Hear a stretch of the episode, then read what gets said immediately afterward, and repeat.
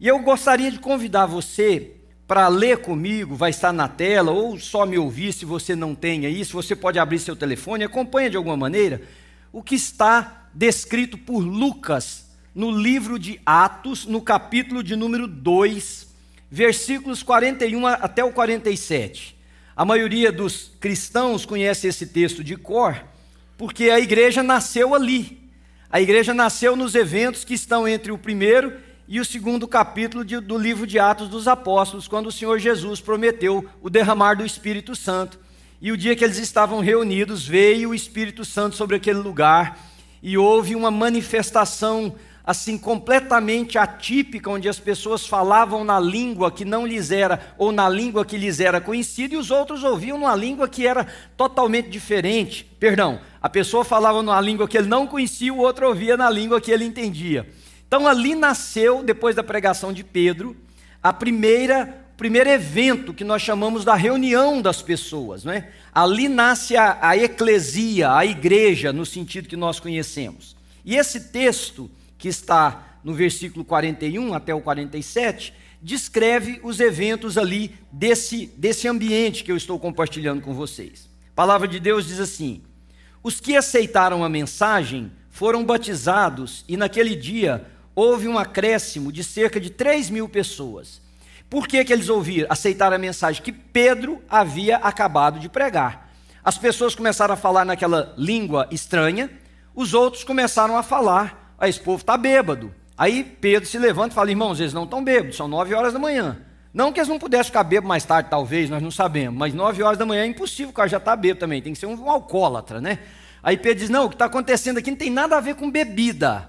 Está acontecendo aqui é o que foi predito pelo profeta lá no Antigo Testamento, que o Senhor derramaria do seu espírito sobre toda a carne. E Deus está derramando o espírito dele aqui. Pedro prega e aqueles irmãos perguntam assim: o que faremos então? Veja, a pregação do Evangelho, ela sempre precisa tirar de nós uma resposta. Você não pode ouvir o Evangelho para acumular conhecimentos. Você não pode ouvir a pregação do Evangelho para se achar uma pessoa que entende mais do que as outras. Você precisa ouvir a pregação do Evangelho e dar uma resposta a ela, porque a Bíblia não nos foi dada para informação, a Bíblia nos foi dada para transformação. Então os irmãos perguntaram: o que, é que nós vamos fazer? E aí Pedro diz assim: arrependam-se, para que da parte do céu venha tempo de refrigério para as vossas almas e vocês recebam o dom do Espírito Santo. Então, naquele dia, quase 3 mil pessoas, como vocês ouviram aqui, se renderam a Jesus. Versículo 42, que é a continuação disso. Então veja: você se converteu para algo. Você não se converteu para o céu, querido.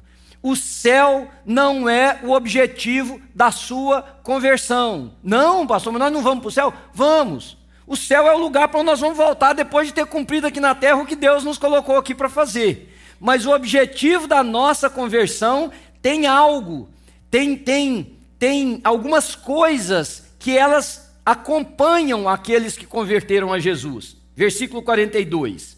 Eles se dedicavam ao ensino dos apóstolos e à comunhão, ao partir do pão e das orações. Então, o tempo meu hoje é pequenininho aqui, mas aí já está dizendo para que, que eu me converti, qual, o que que acompanha a conversão. A conversão ela é seguida de um desejo de aprender a palavra de Deus, ela é seguida de uma vida comunitária, porque vocês viram falar aí de comunhão, ela é seguida de crescimento, porque eles se dedicavam no ensino apostólico.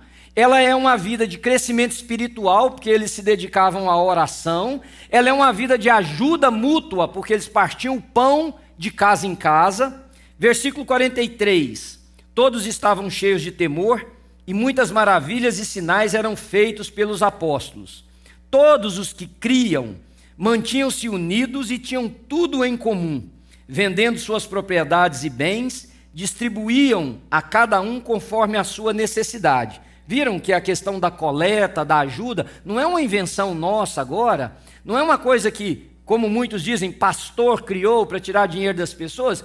Vejam que essa generosidade, ela nasceu com a primeira expressão da igreja na terra. Irmãos vendiam suas propriedades ajudavam os que precisavam mais. Versículo de número 46. Todos os dias continuavam a reunir-se no pátio do templo, partiam o pão em suas casas e juntos participavam das refeições com alegria e sinceridade de coração, louvando a Deus e tendo a simpatia de todo o povo. E o Senhor, enquanto isso, acrescentava todos os dias os que iam sendo salvos. Então, a nossa reflexão nessa manhã, primeira coisa que eu quero te ensinar é que ela não tem nada a ver comigo e com você, com quanto indivíduos.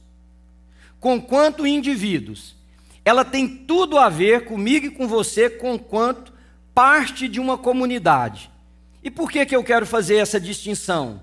Porque nós nos reunimos 99% das vezes, e talvez 99% das pessoas, em torno das nossas necessidades. Nós nos reunimos para que nossas necessidades sejam supridas, a gente vai cantar, vai orar, para que Deus resolva os meus problemas financeiros, de saúde, problemas familiares, problemas relacionais, situações que estão difíceis demais. Então a gente se reúne para ter nossas carências supridas, nós nos reunimos para ter os nossos sonhos realizados, nós nos reunimos para ter os objetivos e os alvos pessoais da nossa vida a, alcançados, mas nessa manhã eu quero tirar isso de você, porque isso, de certa forma, é contrário à mensagem do Evangelho.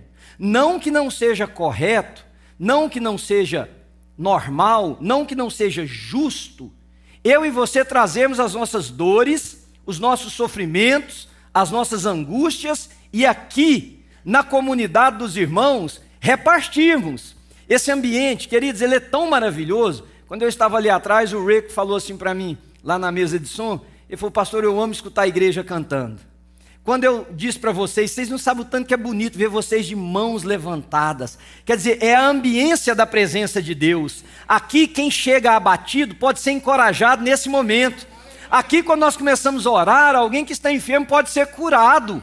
Alguém que não sabe, não tem direção na vida, pode encontrar o seu caminho aqui. E esse ambiente, ele, ele mexe com a gente, ele nos transforma.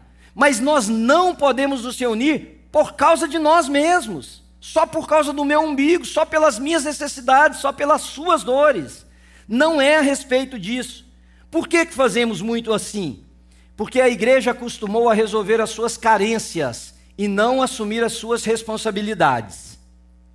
Entenderam o que eu disse? A igreja se acostumou a reunir para resolver as suas carências e não para assumir as suas responsabilidades. A maioria dos problemas que nós enfrentamos às vezes tomam proporções maiores porque falta responsabilidade daqueles que poderiam ser protagonistas, daqueles que poderiam ajudar a transformar, daqueles que podiam trazer uma percepção diferente, eles se acovardam, eles se aquietam, eles se calam, e aí o problema torna-se muito maior. Nós fomos chamados por Deus para assumir a nossa responsabilidade de filhos de Deus na terra, no lugar que Ele nos colocar, desde a nossa casa, nosso local de trabalho, nossas relações e a nossa comunidade. As nossas carências, eu vou te dar uma notícia que não é muito boa, elas devem estar sempre em segundo lugar. Sempre em segundo lugar. Porque quem pensa somente em si, esquece-se do outro. E o Evangelho é a chamada de Deus para cada um de nós para o nosso próximo. Então, quando a gente se reúne dessa maneira, pensando só em nós mesmos, veja o que, que acontece. Me acompanhe aqui. Quando é que você vai em uma igreja, nessa ou em qualquer outra, e alguém te pergunta assim: como é que foi o culto? Você fala, foi maravilhoso. O que, que quer dizer esse foi maravilhoso? O que é um culto maravilhoso para você? Responda aí no seu coração, não fala para mim não. Quando é que você já usou essa expressão? O culto foi maravilhoso. Bom, eu vou julgar, depois vocês me perdoam aí se eu errar no julgamento. A grande maioria de nós diz que um culto foi maravilhoso quando esse culto mexeu conosco pessoalmente, quando uma bênção foi alcançada, quando um sentimento específico do nosso coração foi contemplado. Nós dizemos que um culto foi maravilhoso quando houve algum mover que de alguma forma tocou o nosso coração. Eu encontro pouquíssimas pessoas que dizem assim: o culto foi maravilhoso, presta atenção, porque eu ouvi a voz de Deus, porque eu entendi o que Deus falou comigo, e porque o Espírito de Deus me levou a reagir a isso que eu ouvi e a isso que eu compreendi. Aliás, no background aqui da, da vida pastoral, existe sim uma discussão de que se os nossos sermões deveriam ser sermões mais pesados, sermões mais profundos, porque a grande maioria diz as pessoas não querem ouvir isso, elas querem se sentir bem. Então, se o culto não promove um sentir bem, essa pessoa não tem o desejo de voltar e estar mais outras vezes nesse lugar. Mas veja, queridos, isso é um culto ao ego, isso é um culto ao ser humano, isso é um culto às nossas carências.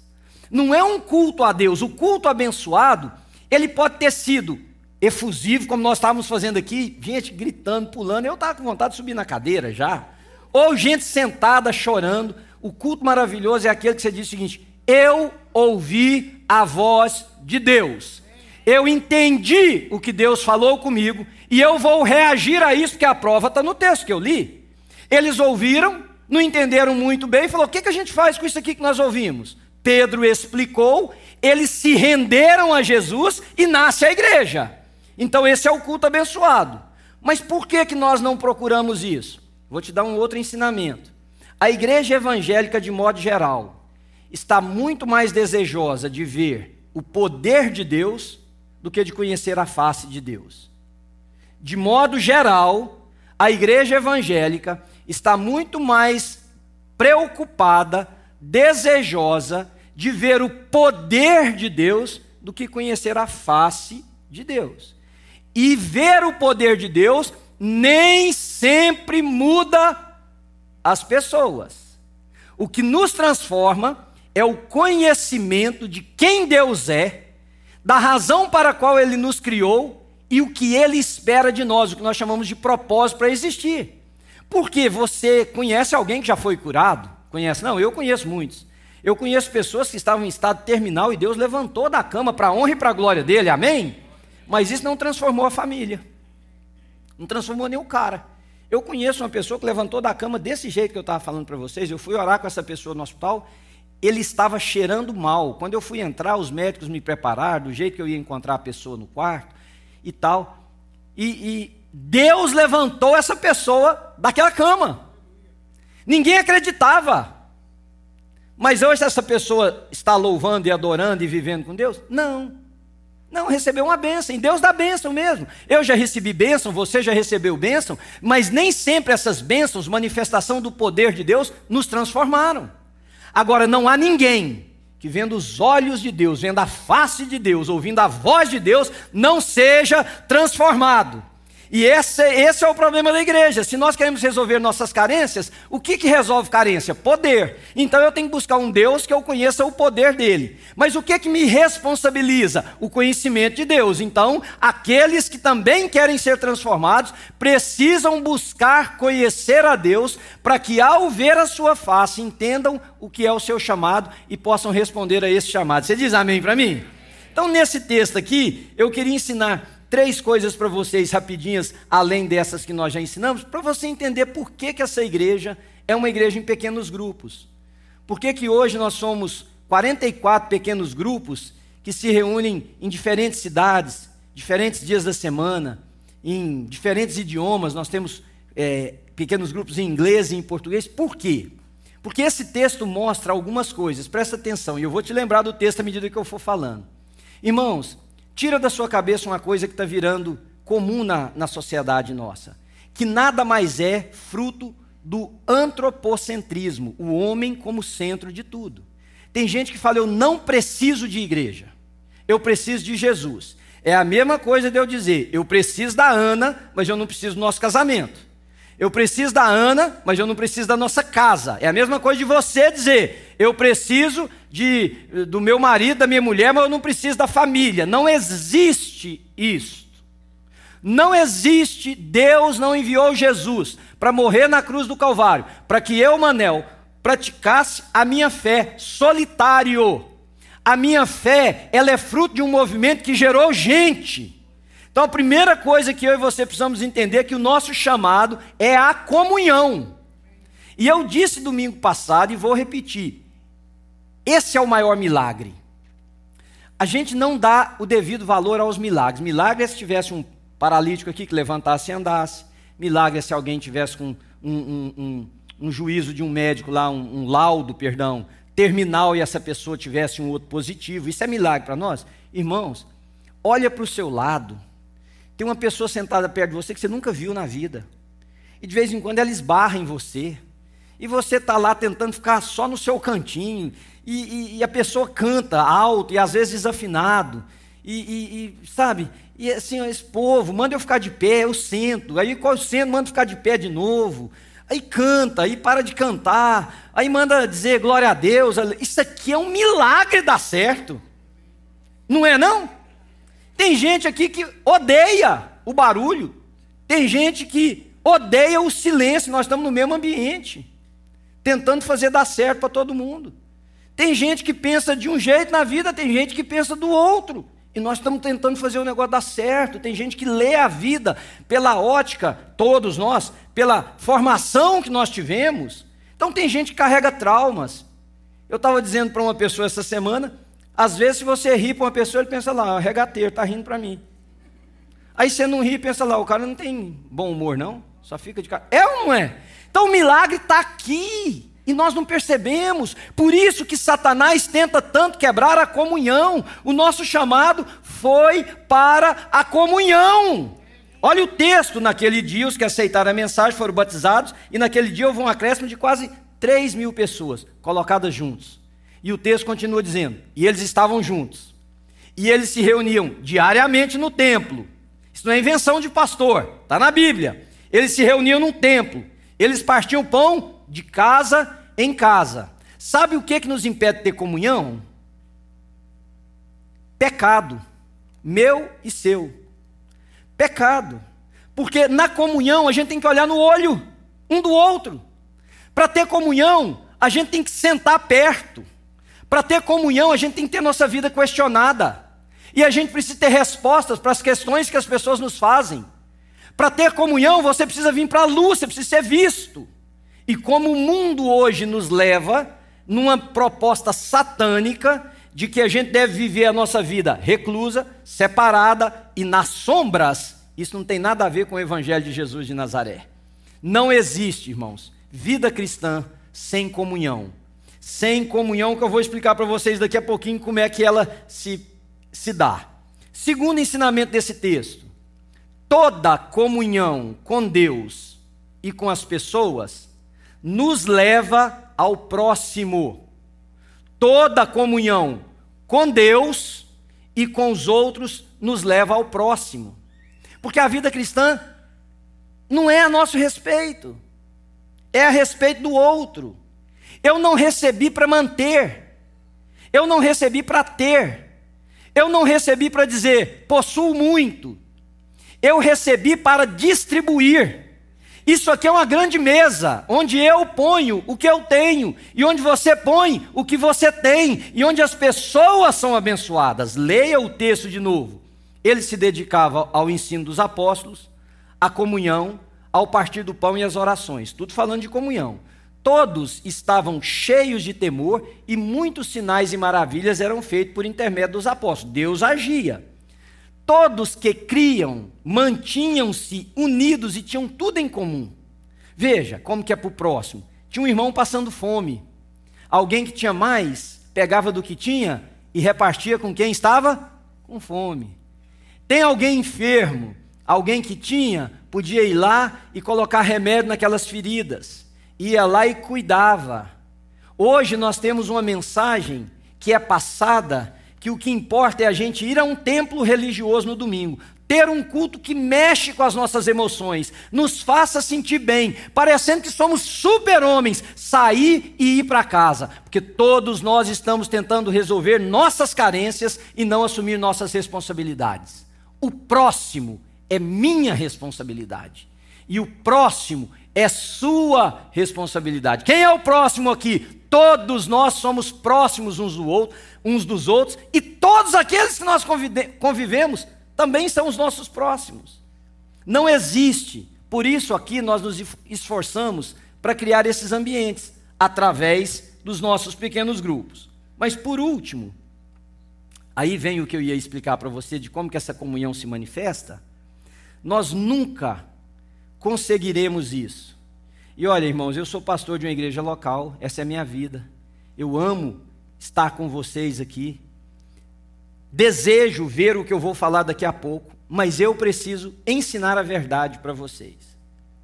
Nós nunca conseguiremos cumprir o nosso propósito como igreja, tendo dez cultos repletos de gente desse jeito. Eu amaria ter que pregar dez vezes no domingo, porque nove cultos não estão sendo suficientes. Eu amaria ter que nós juntarmos dinheiro aqui, comprar esse prédio do outro lado, ou ali, ou para colar, e temos uma igreja para cinco mil pessoas. Amaria fazer isso. Mas eu preciso te ensinar, como seu pastor, que foi colocado por Deus nesse lugar, para que o evangelho pudesse ser ensinado. Me ouça com carinho. Nós nunca conseguiremos cumprir nossa missão somente se reunindo em um grande culto. Nunca. Sabe o que eu gostaria de fazer? Eu gostaria de poder parar essa mensagem e perguntar: tem alguém que não está entendendo o que eu estou dizendo? E você poder levantar sua mão e falar: não entendi isso aí não, você pode explicar de novo? Eu amaria poder fazer isso. Eu amaria a gente poder interromper, porque tem uma pessoa chorando ali, e dizer para ela: gente, vamos juntar em torno daquela pessoa que está chorando e vamos orar e pedir a Deus que possa trazer graça, derramar poder, fazer algo na vida dela. Mas nós não temos, nós, nós teríamos um único culto, porque o dia ia. Nós não temos ambiente, nós não temos espaço, nós não temos horário para isso. Mas nós podemos fazer isso quando nós nos reunimos em cinco, em seis, em dez, em quinze. A gente pode ver alguém chorando e dizer: por que você está chorando hoje? Tá, hoje está pesado. Então vamos fazer o seguinte: vamos tentar aliviar. Primeiro vamos orar e depois vamos repartir a carga. O que está pesado? Tem alguém, alguma coisa que algum de nós aqui possa carregar? Isso é vida cristã. Quando eu estudei com o Dr. Ralph Neighbor, lá back in the old days, ele falou uma coisa que eu nunca esqueci. Ele disse o seguinte: a igreja é um pássaro que precisa de duas asas para voar. Uma asa é a grande celebração. Isso aqui é maravilhoso, quer dizer, eu saio daqui empolgado. Tem domingo que eu saio daqui morto de cansaço, mas eu saio daqui empolgado com o que Jesus está fazendo na terra. Acabamos de cantar, nada vai deter a igreja. Já tentaram lá no Coliseu, já tentaram com os leões, tentaram com proibições, a igreja permanece de pé e vai continuar de pé, porque ela pertence ao Senhor Jesus. Você diz, glória a Deus. Amo isso aqui que nós estamos fazendo. Mas essa igreja, ela precisa da outra asa, que são os pequenos grupos que se reúnem. E antes de eu te explicar o que, é que eu entendi quando eu ouvi essa frase do Dr. Ralph Neighbor, deixa eu te ler o texto para você. Todos os dias eles continuavam a reunir-se no pátio do templo. Isso aqui é o lugar onde a gente aprende, onde nós somos empolgados, onde nós somos estimulados pela vida dos outros. Por exemplo, você está aprendendo o Evangelho você está celebrando juntos, seu coração está sendo aquecido, você está sendo desafiado, você precisa exercer perdão, misericórdia, bondade. Alguns estão lá na cozinha, irmãos, eu fui lá na cozinha ver o pessoal hoje. Você imagina o que é fritar, sei lá quantos pastéis que eles estão fritando, são centenas de ficar ao redor daquelas mesas, fazendo massa, botando recheio, fritando o cheiro de gordura que aqueles irmãos ficam, porque não tem outro jeito de fritar pastel, isso não é feito em air fryer, não, porque ninguém quer comer pastel de air fryer. Quer comer pastel de air fryer? Não. Vai comer pastel, vamos comer pastel, com gordura e com tudo, ok? Por que, que estão lá? Por que, que estão lá? É porque pastel de air fryer tá assim lá na sua casa? É ruim. Não, gostoso uma vez na vida, para você dizer assim, não vai entupir as vezes do coração. Mas o dia que vai comer pastel, come pastel, aí. Como para morrer, como uma vez só, passa seis meses sem comer de novo. Mas come o pastel. É, ué.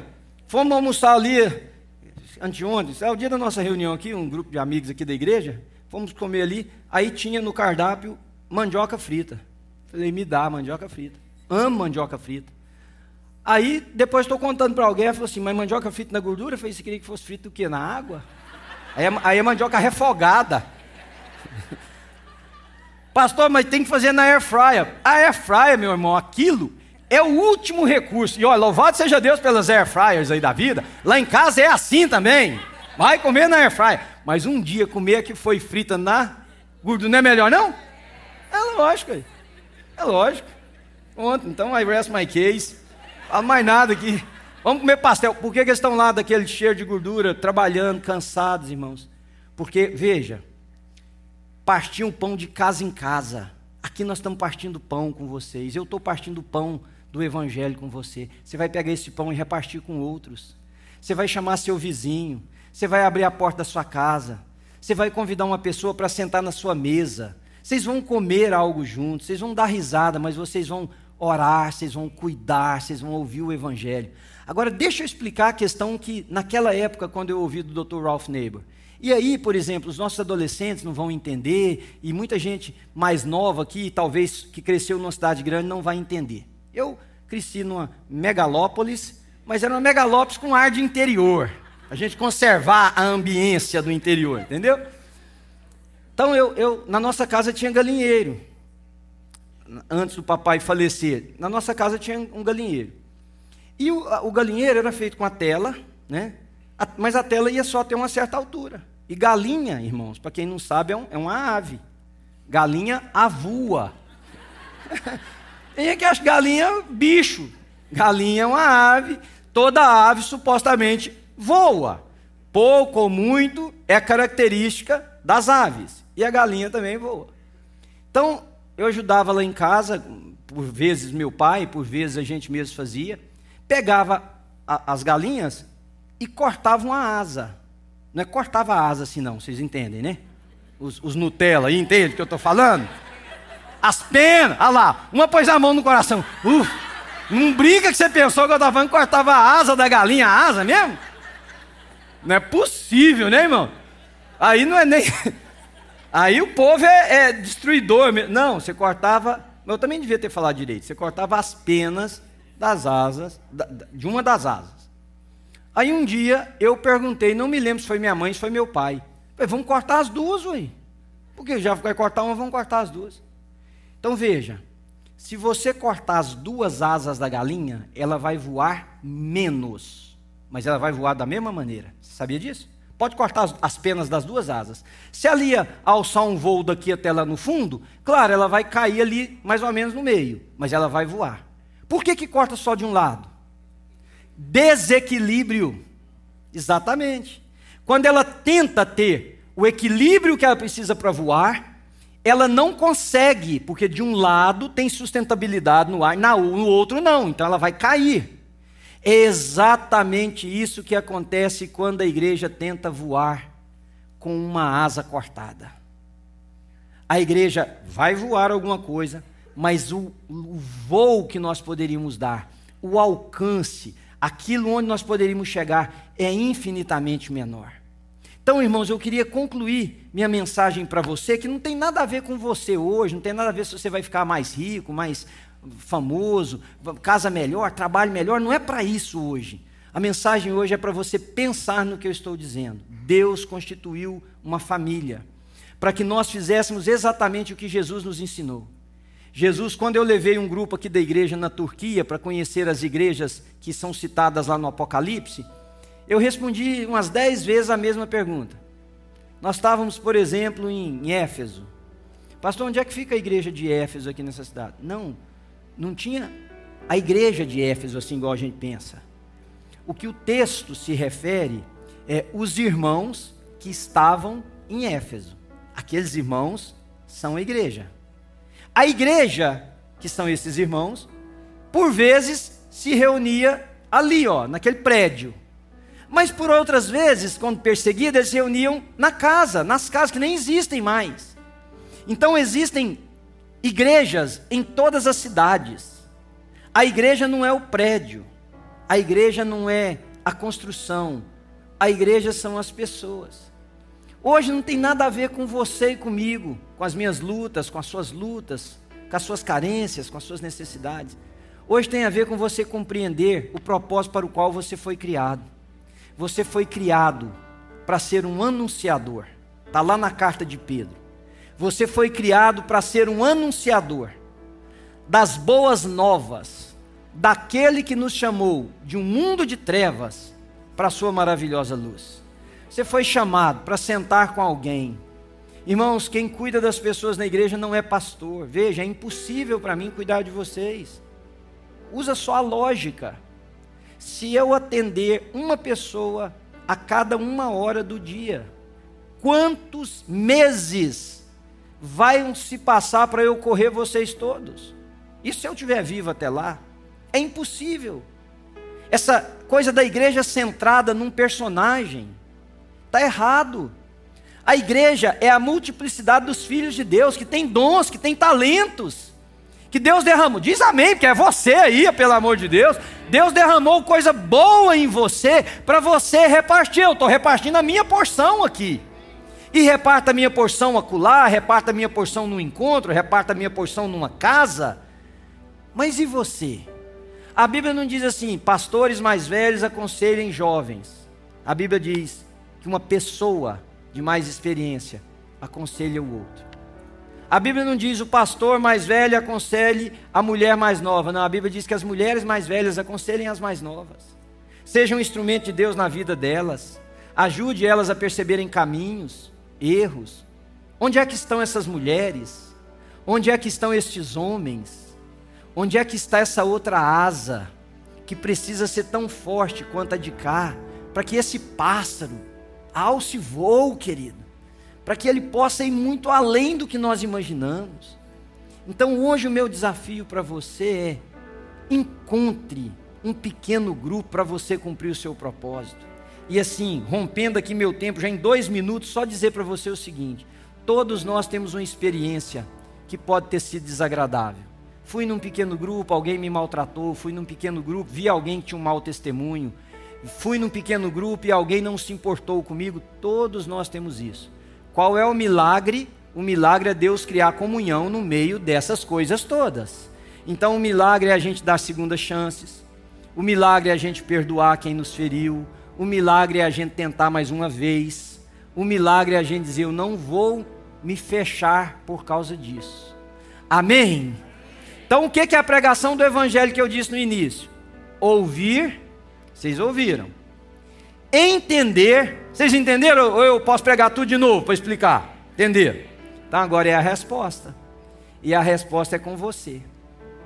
A resposta é com você. Deus deu dom, Deus deu talento para você. Deus te deu um coração, Deus te deu braços, Deus te deu boca. Vai para um lugar, irmão, senta com alguém Abre o seu coração, peça ajuda, ajude alguém, porque é isso que faz com que a igreja de Jesus cumpra o seu papel na terra. Amém?